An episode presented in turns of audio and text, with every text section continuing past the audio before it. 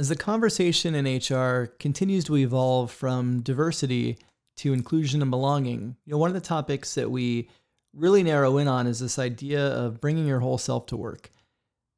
What happens when you're not able to do that as an HR leader?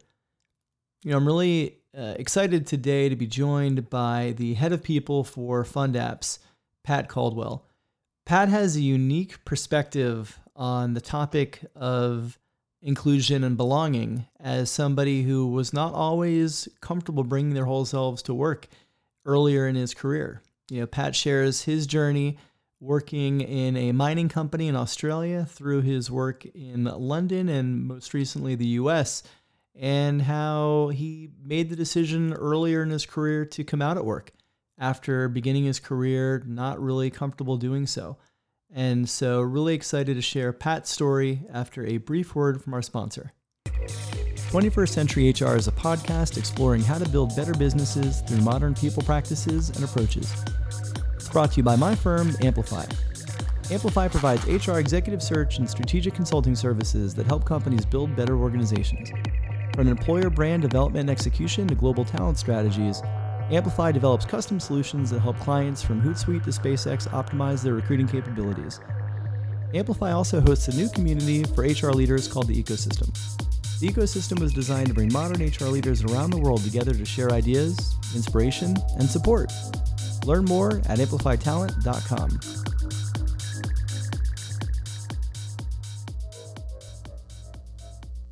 Hey everyone, welcome to 21st Century HR Podcast. I'm your host, Lars Schmidt, and I am be thrilled to be joined today by the head of people for FundApps, Pat Caldwell. Pat has a really interesting background that's taken him across three continents in his career, and we're going to talk about all of that. So, Pat, thanks so much for coming on the show. If you wouldn't mind, uh, just give listeners a, a, brief overview and intro on your background. Sure thing. Thanks for having me. Uh, so, my name is Pat Caldwell. Uh, I am the head of people at FundApps. Uh, for context, most people have never heard of FundApps. We are a SaaS company. Uh, we automate a compliance solution for financial institutions all around the world. I'm currently based in New York, but my remit at the moment covers uh, the UK and Singapore as well. Um, and as you said, most of my career has been uh, across Australia, the UK, uh, and the US in various mining, utilities, and now tech industry. Interesting. So I want to. You, have done a lot of interesting work at FundApps that I want to spend a lot of time on. But before we get there, I want to. I want to kind of go back to your your origins. You you started your HR career at a, a mining company in Australia, which to me seems like a really interesting place to practice HR. So what? Uh, let's kind of start there. What originally kind of drew you to HR, and and how did that uh, how did that interest kind of take you to a mining organization? I I'm an accidental HR professional. That's how I've described it to uh, some of my family and friends because I was always set on being a lawyer for many many years. I even went to law school, and it wasn't until law school that I realized that I definitely do not want to be a lawyer. Um, and as I started studying business, I became very curious about all parts of business. Um, I love the financial side of things. I love the marketing side of things. Um, and it wasn't until I started studying organizational behavior that I became very, very curious around the elements of people and culture and how they can particularly drive a lot of value in an organization. Um, and originally, I saw my career going down a, a, a, recruitment path, perhaps because that was the only exposure I'd ever had to HR at that time. Um, and I took my parents' advice, which was just go out and experience something. You'll work the rest uh, as you go. Um, and I joined a mining company uh, on the graduate program in a HR role.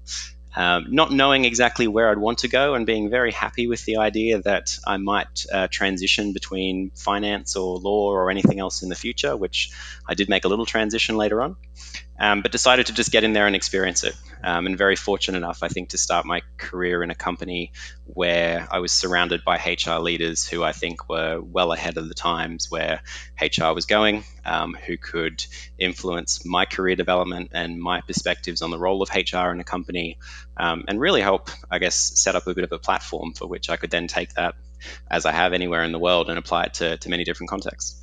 Yeah, let's talk about that for a minute because I think uh, you know most people would think that a, uh, a you know a start in HR in a mining organization um, may not kind of uh, immediately translate to uh, a role running HR at a fintech, you know, uh, company. And so, how, how did the experience from early in your career translate to your current role?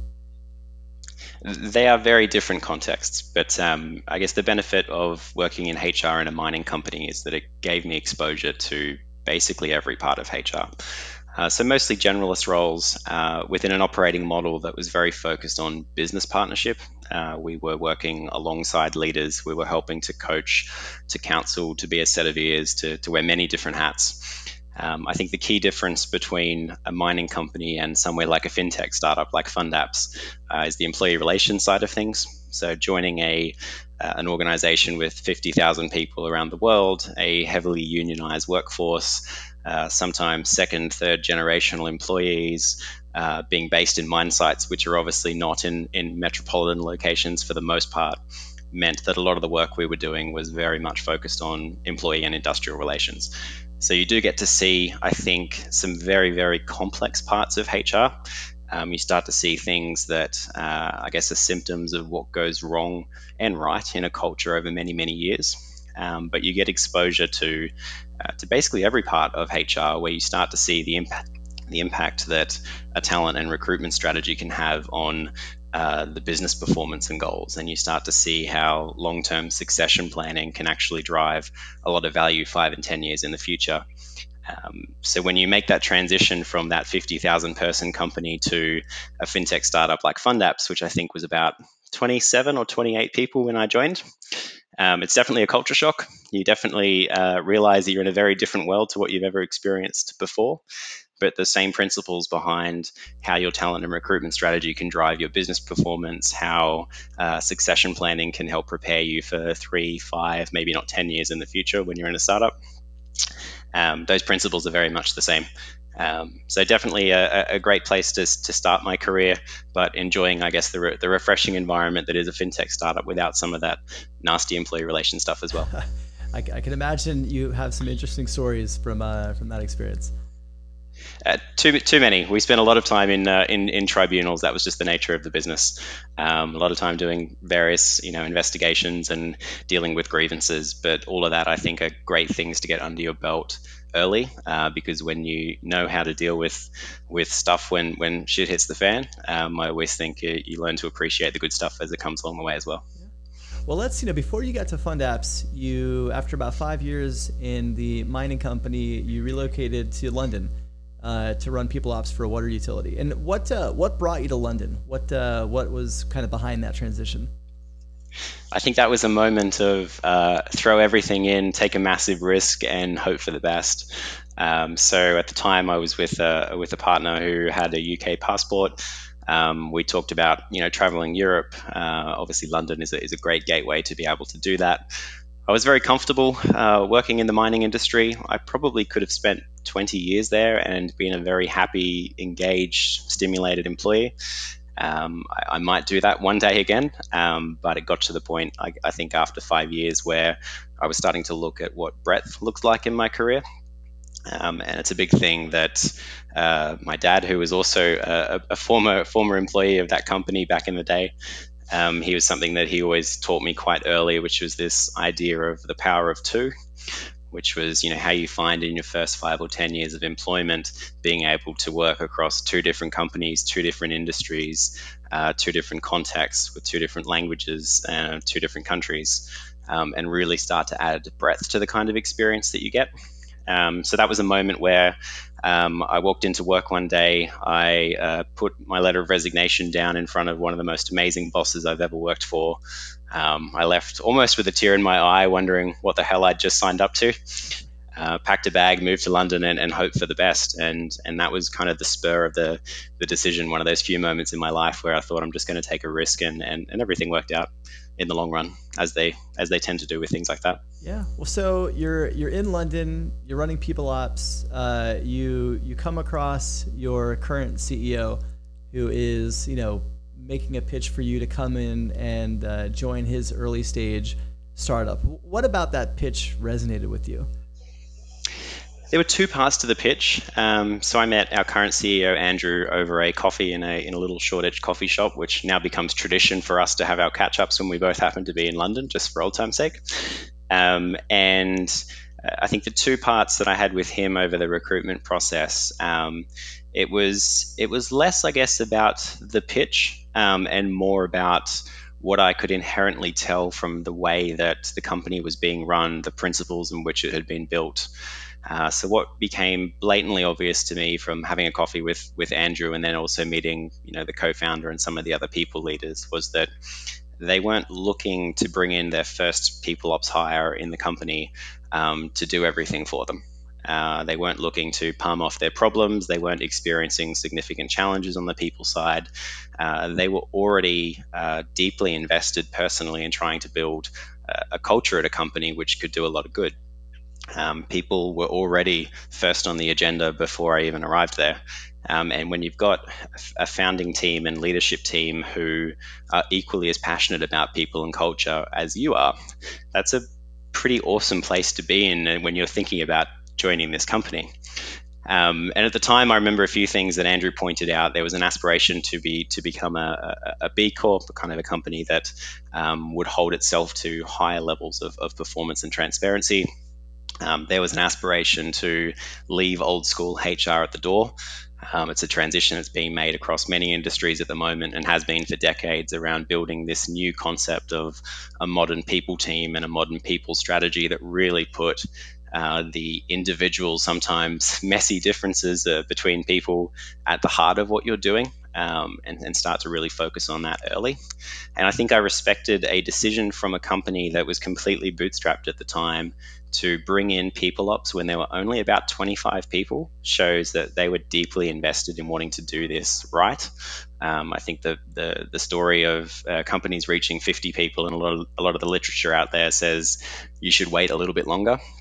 Um, I think this was a good foresight to recognize that if you're going to double or triple in size very quickly, uh, having a people ops team and a strategy focused around uh, scaling the company was was going to do a lot of good. So by the end of that recruitment process, I think I would have probably been uh, crying in the corner somewhere with a glass of wine if I didn't get the job. That's how attached I became to FundApps after meeting them all. Yeah, well, that's uh, definitely a smart play on their part to start investing in that people team early. And if uh, if you're reading literature, if you're a CEO out there and you're reading literature that's saying wait until you're 50 or more, uh, stop reading that literature. Don't don't don't don't view that source as credible anymore because you, you've really got to build. I think so many startups make the mistake of they're they're so focused on growth and scale early that uh, people ops becomes kind of an afterthought, right? Or or if anything, they're just focused on recruiting and that's it. I think there's definitely a, this perception that somehow bringing in people ops or, or HR is somehow going to negatively impact the culture. And this is this kind of old school way of, you know, startups are traditionally these kind of fun places to work and they've been branded as such. Um, and there's this somehow this worry that HR is going to change all the good stuff that's happened. Um, and I think if if that's the worry, you're probably just chatting to the wrong people ops person.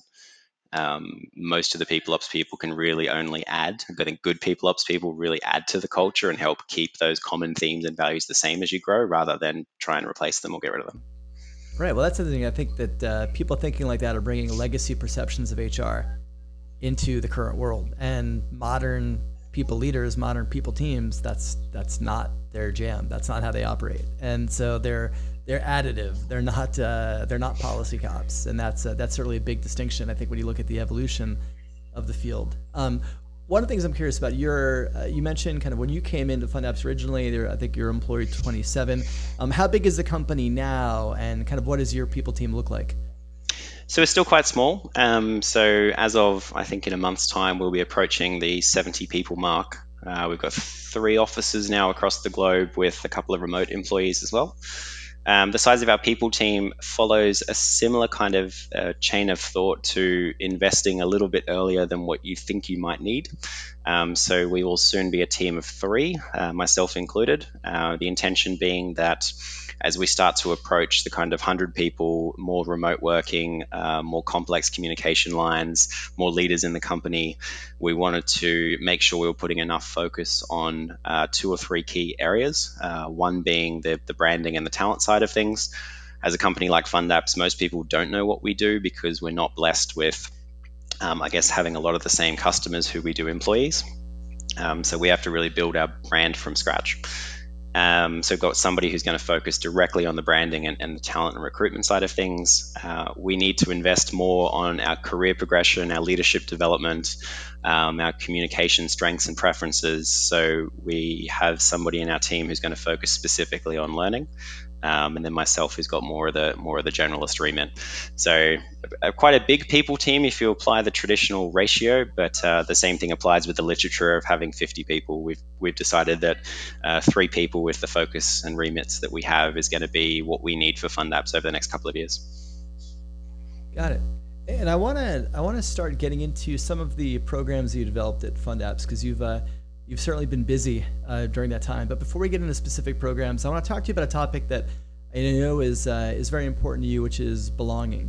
And, you certainly have a unique perspective on what it means to feel that within a company. And you know, uh, early in your career, you wrote a, a, post in the Huffington Post about not feeling comfortable, kind of being open about your sexuality at work earlier in your career when did you know that it was time to open up to your colleagues and share that side of yourself with them? I don't think it was ever a morning that I woke up and said, I'm going to proverbially come out of the closet at work. Um, there was certainly a, a, longing I'd had for, for many years where I was investing a lot of time and, and emotional energy into covering my sexuality at work. Um, I think coupled with that, um, there's a journey I think everyone goes on, uh, especially with just so much stigma around, you know, identifying as being LGBTI, that uh, feeling comfortable in your own skin also has a very personal flavor to it, as much as it is a, a workplace thing as well. So for me, I'd spent many years in a company where, and it's what I wrote in the article, it actually became just very easy when people assumed you were straight. Um, it's very easy to do your job um, no one really took uh, any care about you know your personal lives and so forth. Um, and over time, I, as I started to feel more comfortable outside of work in, in being in my own skin and started to share that part of me with you know my parents and my brothers and sisters, um, there then ended up being this this weird gap where I was, you know, when I walked through the doors coming to work each day, I would uh, basically cover that part of me, um, and it would be making sure that I do everything from avoiding, you know, conversations around, you know, my personal life or what I did on the weekend and, and just trying to be more impersonal with, with what I was doing because everyone assumed that I was straight and it was just easy for me to do my job. Um, over time, I think what changed for me is a couple of the people uh, at, at my workplace. Um, when I did decide to share it with, with not everybody, but uh, I guess a few who were in my close circle and immediate team at work, you know, I worked for a leader who who remains, I guess, a mentor for me, um, who I think was one of the more inclusive leaders I've I've ever worked with, and that for me, I think, was a key turning point, knowing that. Um, I felt very, very safe in the workplace, uh, opening up and being, you know, that being my full self um, and showing that part of my life, because I had a leader who who already knew me on a very personal level, who who deeply cared about me, who was very authentic herself, um, at the same time as being comfortable in my own skin to, to, to, to almost uh, own that part of me and, and, have the confidence around it. So that was, I guess, the decision behind it. Um, it was a matter of months between when I'd shared with my family and then when I decided to share it with, uh, with uh, my team at work. Um, interestingly, I, I, only shared it with a couple of people within the HR team, um, those who I was business partnering with at the time, uh, and even more broader teams. Uh, if I didn't have that I guess, very, very uh, safe personal connection with them and and and uh, comfort, I guess, being myself around them. Uh, I still lied. Um, I don't regret that decision. I think that was the right thing for, for me at the time. Um, FundApps, I think now is probably the the first company that I've ever actually been out with everyone from from day one, um, and that has a profound effect, I think, on me personally, not having to expend any of that energy covering myself each day right? And so that that experience obviously for you is very um, it's very personal. It's it's very real. Your your lens on being able to bring your whole self to work and belonging, I think, is is profoundly different than than many kind of practitioners. And for you, you know, how did that? How did your own journey and your own experience start to shape your views on really what it meant to build an inclusive organization? I think uh, the shift that I made in my in my personal life, and also one which I guess I'm encouraging now many others to do, is to almost remove this obsession we have around diversity and just keep things focused on this idea of inclusion and belonging. Um, only because I know firsthand that you can put up a you take lgbti as an example you know you can be uh, members of external bodies you can be certified with things you can put up a rainbow flag but that never meant that I felt a different sense of inclusion or belonging. Um, so for me, how it shaped it, I think, from a from a deeply personal level, and and this is, I guess, what I'm trying to build now with uh, with the leaders and with my team, and more broadly across FundApps, is how you help create a a workplace and an environment where when people do feel comfortable themselves and they have that confidence in themselves to to bring their whole self to work, that there's never a barrier in the workplace to actually do that and, and those two things always run side by side in each other. Um, I don't think uh, I, I, know as a, as a, as a gay man within mining and then within utilities and now within tech, never once have I wanted my sexuality to be celebrated or to be put on a pedestal. Um, all I actually ever wanted when I was covered was for it to be a non-issue. Um, and I remember telling my uh, my manager at the time, who who'd created that safe space for me, and uh, and that held true. It was a non-issue. I think she thanked me for uh, for sharing that part of my life. And then it became uh, it became no different to any other day. I just felt almost this weight off my shoulders. Um, and it taught me a valuable lesson, I think, which was uh, it's never about putting anything on a pedestal. It's never about trying to celebrate for branding. It's about genuinely trying to create a place where, um, when people and if people feel comfortable bringing that whole self to work, that they have absolutely no barriers in the workplace uh, from doing that. And, and that takes years and tough conversations and frustrations and, and lots of ups and downs in order to get there. Um, but given I've, I guess I've experienced it myself with the feeling when you can bring your whole self to work, I think when others are ready to do that in their personal lives, I'd love for them to, to, to share that feeling as well.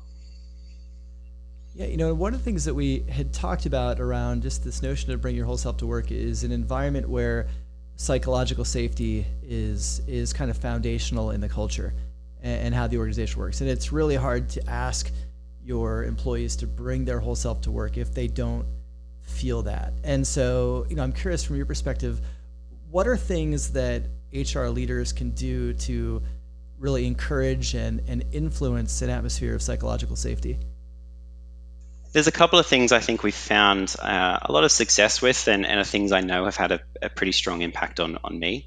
The first is that uh, it's that it's never just something that HR is accountable for. Um, psychological safety transcends more than just inclusion and belonging. It cuts through things around uh, collaboration and communication lines and so forth.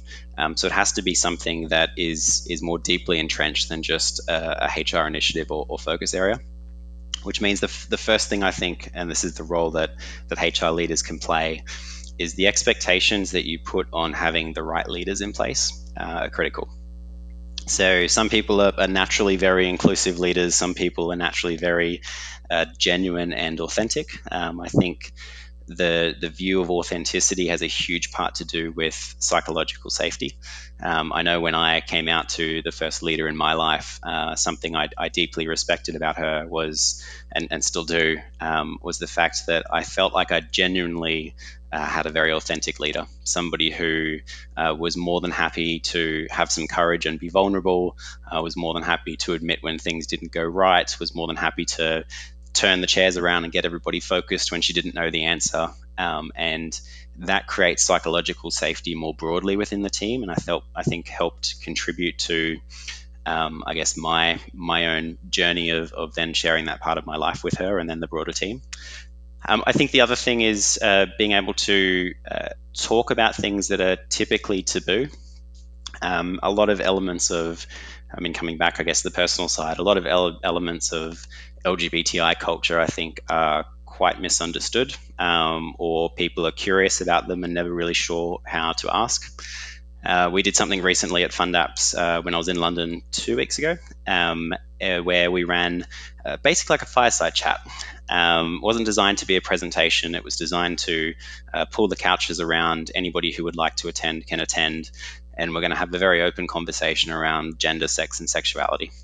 And it was a fascinating conversation that went for almost two hours where um, the, the intent of it was to do nothing more than simply explore uh, opinions within the room, different perspectives, what people knew, what they were curious about, um, and do it in the way that could encourage some rich discussion in, in a safe place where um, over time, when you start to do that, people feel more and more comfortable knowing that it's okay to ask questions around what it's actually like being gay and, and being covered in the workplace. Or it's okay asking questions around, you know, why gender stereotypes with parental leave uh, impact things at the way that they do. Um, so definitely, I think a, a, huge role that a HR leader can play is starting to break down some of the stigma and barriers to these open conversations that I think sometimes get get in the way of psychological safety. Couple that with, I think, a lot of work around leaders having the right inclusive behaviors, encouraging discussions, having that courage to be vulnerable. When you put those two and two together, I think they're a pretty profound influence on creating more psychological safety within that space. Yeah, and you, you touched on an area uh, around vulnerability that uh, I want to kind of underline. Like I think that when you look at the as you look at the contrast right between legacy HR and modern HR, and obviously it's a big focus of uh, of this podcast. The you know the the the stereotypes and the perceptions of what an HR leader was then was oftentimes you know walled off, inaccessible, cold, uh, or or in some cases maybe even hokey, right? Kind of going the other way. I think when you're looking at modern leaders today, know, they combine this um, domain expertise and uh, kind of business fluency and all these kind of traits that you know CEOs and operating boards need them to have in today's world. But I'm increasingly seeing vulnerability being one of the uh, one of the traits that they they possess as well, and being able to be open about you know not having all the answers or being able to be open about their own struggles in their life. And I think that's allowing them to connect with their employees in ways that um, you know legacy personas just couldn't because they can they can see they they're they're not infallible. Um, you know they they have struggles as well and they're open to talking about them. And I just feel that when when HR leaders are able to be real and be vulnerable uh, and be open, and I love hearing stories about that because I think that it it really allows their teams to connect with them in a meaningful way that uh, you know that that they couldn't when they kind of stood behind this uh, you know this veneer of uh, of perfection.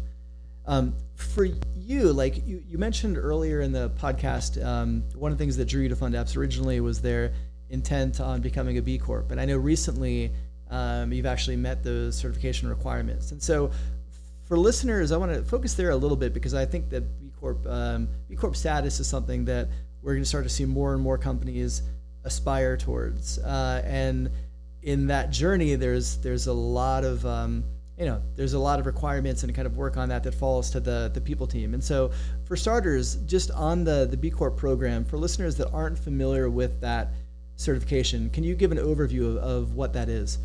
Yeah, sure. So B Corp certification um, is uh, it was best described to me in, in, a very simplistic way as, as what fair trade is for the coffee industry, B Corp has the potential to become for businesses.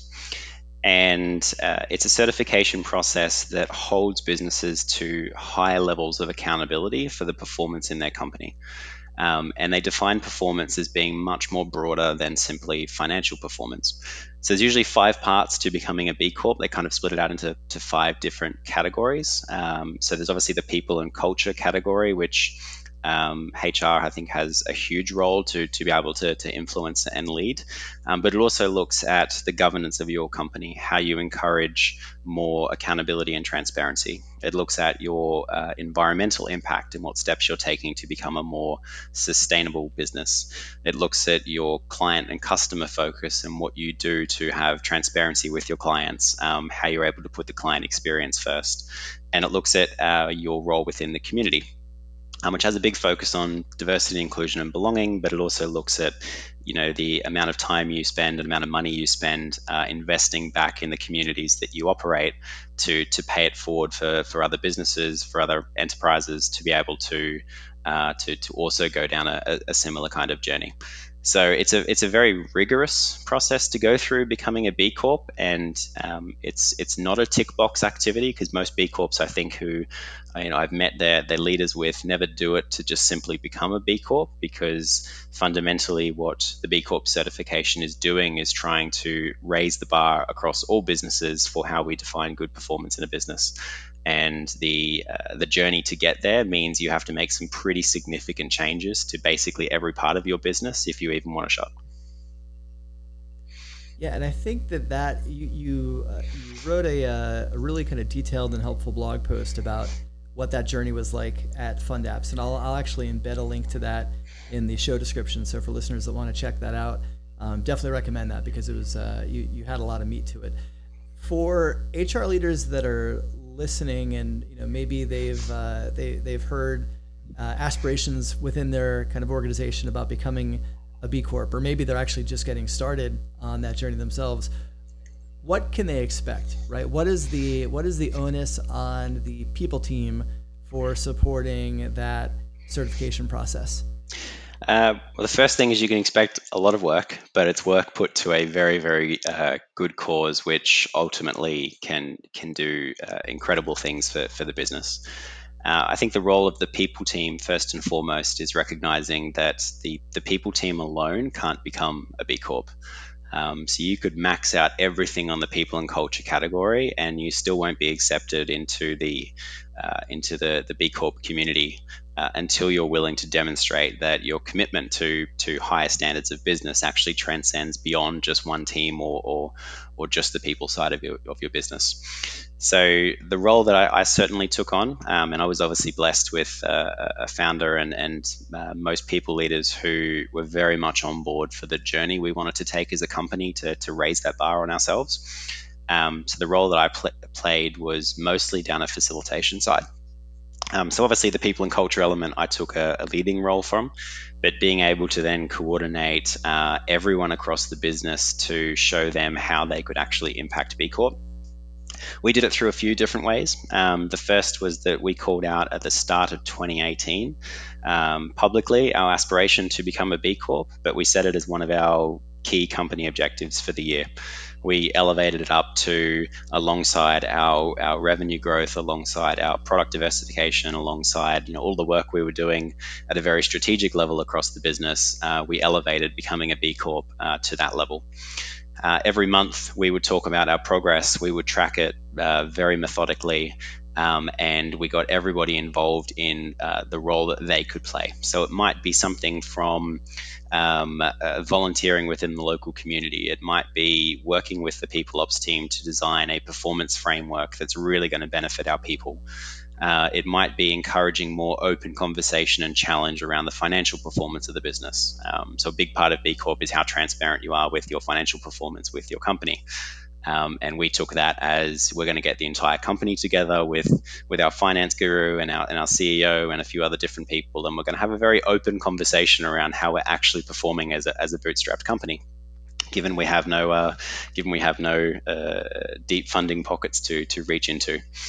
Um, and over time, what that meant, especially in 2018, before we became uh, before we became a B Corp, which we did in December last year, was that everyone became almost emotionally invested in the B Corp journey, um, which is, I think, the role that the people team and, and myself and my, my other half of the team um, were successful in playing because it was no longer looking to us to become B Corp. Um, everyone was looking for ways in their own world to be able to, to support that. Um, so if if people are genuinely looking at making that journey, I mean that that blog post is a good place to start. Um, that's indicative, I think, of a whole host of changes that we had to make in the business. Um, and the changes are, are not insignificant. Um, it does require you to sometimes tear up existing ways of working. It requires you to do things which are going to feel a little bit uncomfortable. Uh, and then over time is when you realize you start implementing some of these projects and initiatives and you realize the impact that they can actually have uh, it's almost that validation that you're going down the, the right path. So I think people team as a, as a facilitator, be aware that it's going to be, it's so much more than a tick box and it requires a genuine commitment across the board to actually achieve it, um, but well worth the pain to, to, to be able to get through that. Yeah, well, that, that description is really helpful. And I think a really important point is just, you know, when you're able to create an environment where you know, going for B Corp status and kind of you know changing your business operations and even your mindset uh, to align with that community becomes something that's embraced by all employees. That's that's where the magic happens, right? Everybody everybody's thinking about their own role as it relates to sustainable practices and and giving back and making an impact. It's not just pure bottom line focus. Yeah, absolutely. Um, we had, a, I think it was only a couple of months ago, we had uh, somebody asked for what the most recent update is around where we want to go and to become a B Corp, what our plan was over the next few years. Um, and then we started seeing people on our volunteering Slack channel starting to make recommendations for others to, to make sure they're investing more time out in the community. And these were things which, I mean, my role in that was basically redundant. Um, it was starting to be led by everyone across the business, which is like the uh, the ultimate ecstasy for any uh, for any HR professional is when they get to step away from that work because it just happens automatically. Yeah, well, look, I think when you when you talk about 21st century HR, that's a big part of it, right? It's like the the people leaders can create a you know a framework, um, but really many of the initiatives are led by employees. They're led by managers. They're led by leaders. Uh, HR doesn't have to own everything. And so I guess with that, that's a, a, great segue to my next question. You know, how when you think about 21st century HR, what does that term mean to you? I'm, I'm glad you called it 21st century HR because I was reading an article I think in HBR a few weeks ago that was talking about like the future of work and the future of HR, which um, I think was complete BS given all of that is actually already happening right now. Um, so I think that 21st century HR is a, is a really good way of describing it because I think we are uh, in the middle of a transition happening at the moment where people are starting to realize that the role of HR has to fundamentally shift if it's delivering value in a company. Um, I look at some of the changes we're seeing more broadly. Uh, you know, using it's no longer you know presenting things top down. It's around getting people involved and engaged in you know volunteer armies to to support new initiatives uh, almost co-creating uh, your your frameworks uh, between people ops and different employees, which has obviously benefits for, for ownership and, and engagement, but it's a different way of design within a company, which um, uh, requires a different mindset when you when you go into it. I think the the the various hats that HR professionals need to play, no longer being this kind of back office function. This is who you go to for all the transactional processing, or where you go to when there's fires that need to be put out. Um, you are genuinely part of the business. Um, you know, I see myself as much as part of our technology team as as you know, I see our developers as part of the technology team. Um, and we are side by side, both employees and leaders, sometimes being coached, sometimes being counseled, sometimes being a, a set of ears and support, um, but ultimately looking to really, really partner with the business uh, and particularly with leaders to help drive um, greater standards of behaviors and performance and so forth. And that's a that's a massive shift in both skill set and in mindset for HR professionals. Um, I know that I've got plenty of colleagues, and even myself included, who are looking at policies as do we absolutely need this, or can we tear it up and just be a little bit more flexible and agile in what we're doing? Um, the, or our benefit strategy starts to shift beyond, you know, wanting uh, one benefit strategy for everyone, and how do we encourage more flexibility, knowing that people are very, very individual people, and we need to respect that differences are, are, great things, and and our HR strategy should support the fact that that people are so individual. Um, so I think the transition is is already happening, and we're definitely in a new way of working now, which is uh, less about the top down, less about the structure in the OD, more about the communication, more about the collaboration, um, and HR needs to be pretty pretty agile to to react to that. Otherwise, you know, they'll they'll be left behind, and and the old school HR I don't think is going to cut it anymore. Yeah, well, you you do raise a great point around kind of modern HR. It's more about you know policy for the many as opposed to policy against the few, and that was a real linchpin of of legacy thinking in HR. It's like, what's the worst thing that could possibly happen? Okay, everybody's going to do that. You know, let's safeguard the company from that. And I think when you take the different approach of saying, let's assume best intent, intent, uh, that actually gets you to a place where you can tear up some of your policies, right? They're, they're just they're obsolete. You you don't need them. And if if a situation happens where you know you have to address a, a situation, you do that on an individual level, um, but you don't create a broad policy that's gonna that's gonna impact everybody based on that you know that thing that hasn't happened yet that might happen.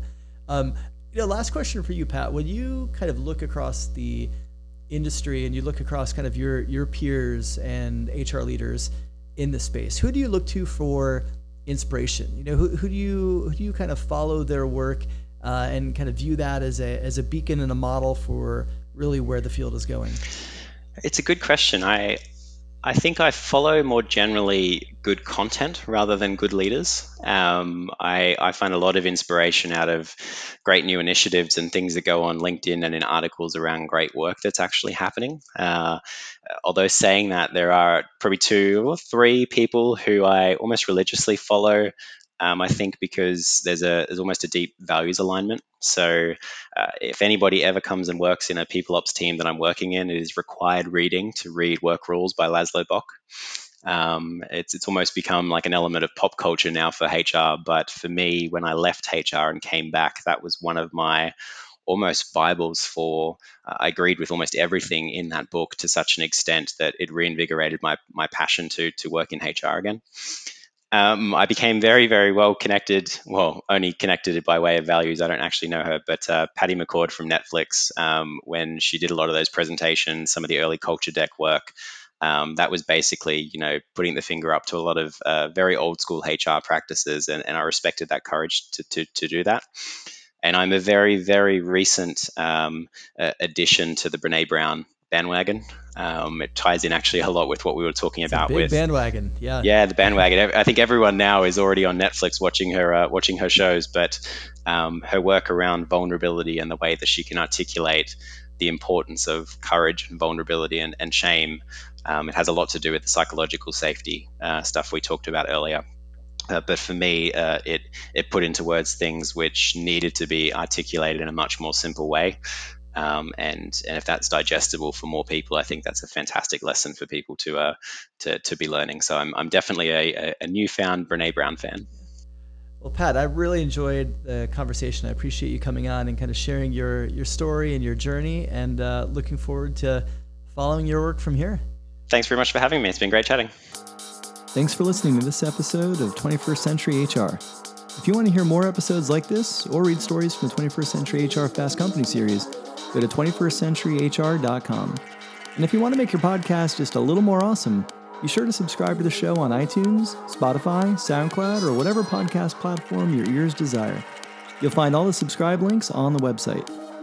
And if you enjoy the podcast, do me a favor and share it with your peers, your network, your boss, and your CEO. Help me get the podcast into the ears of anyone who wants to know what HR and recruiting looks like when done really well. They'll thank you for it, and so will I. Thanks for listening. We'll see you next episode.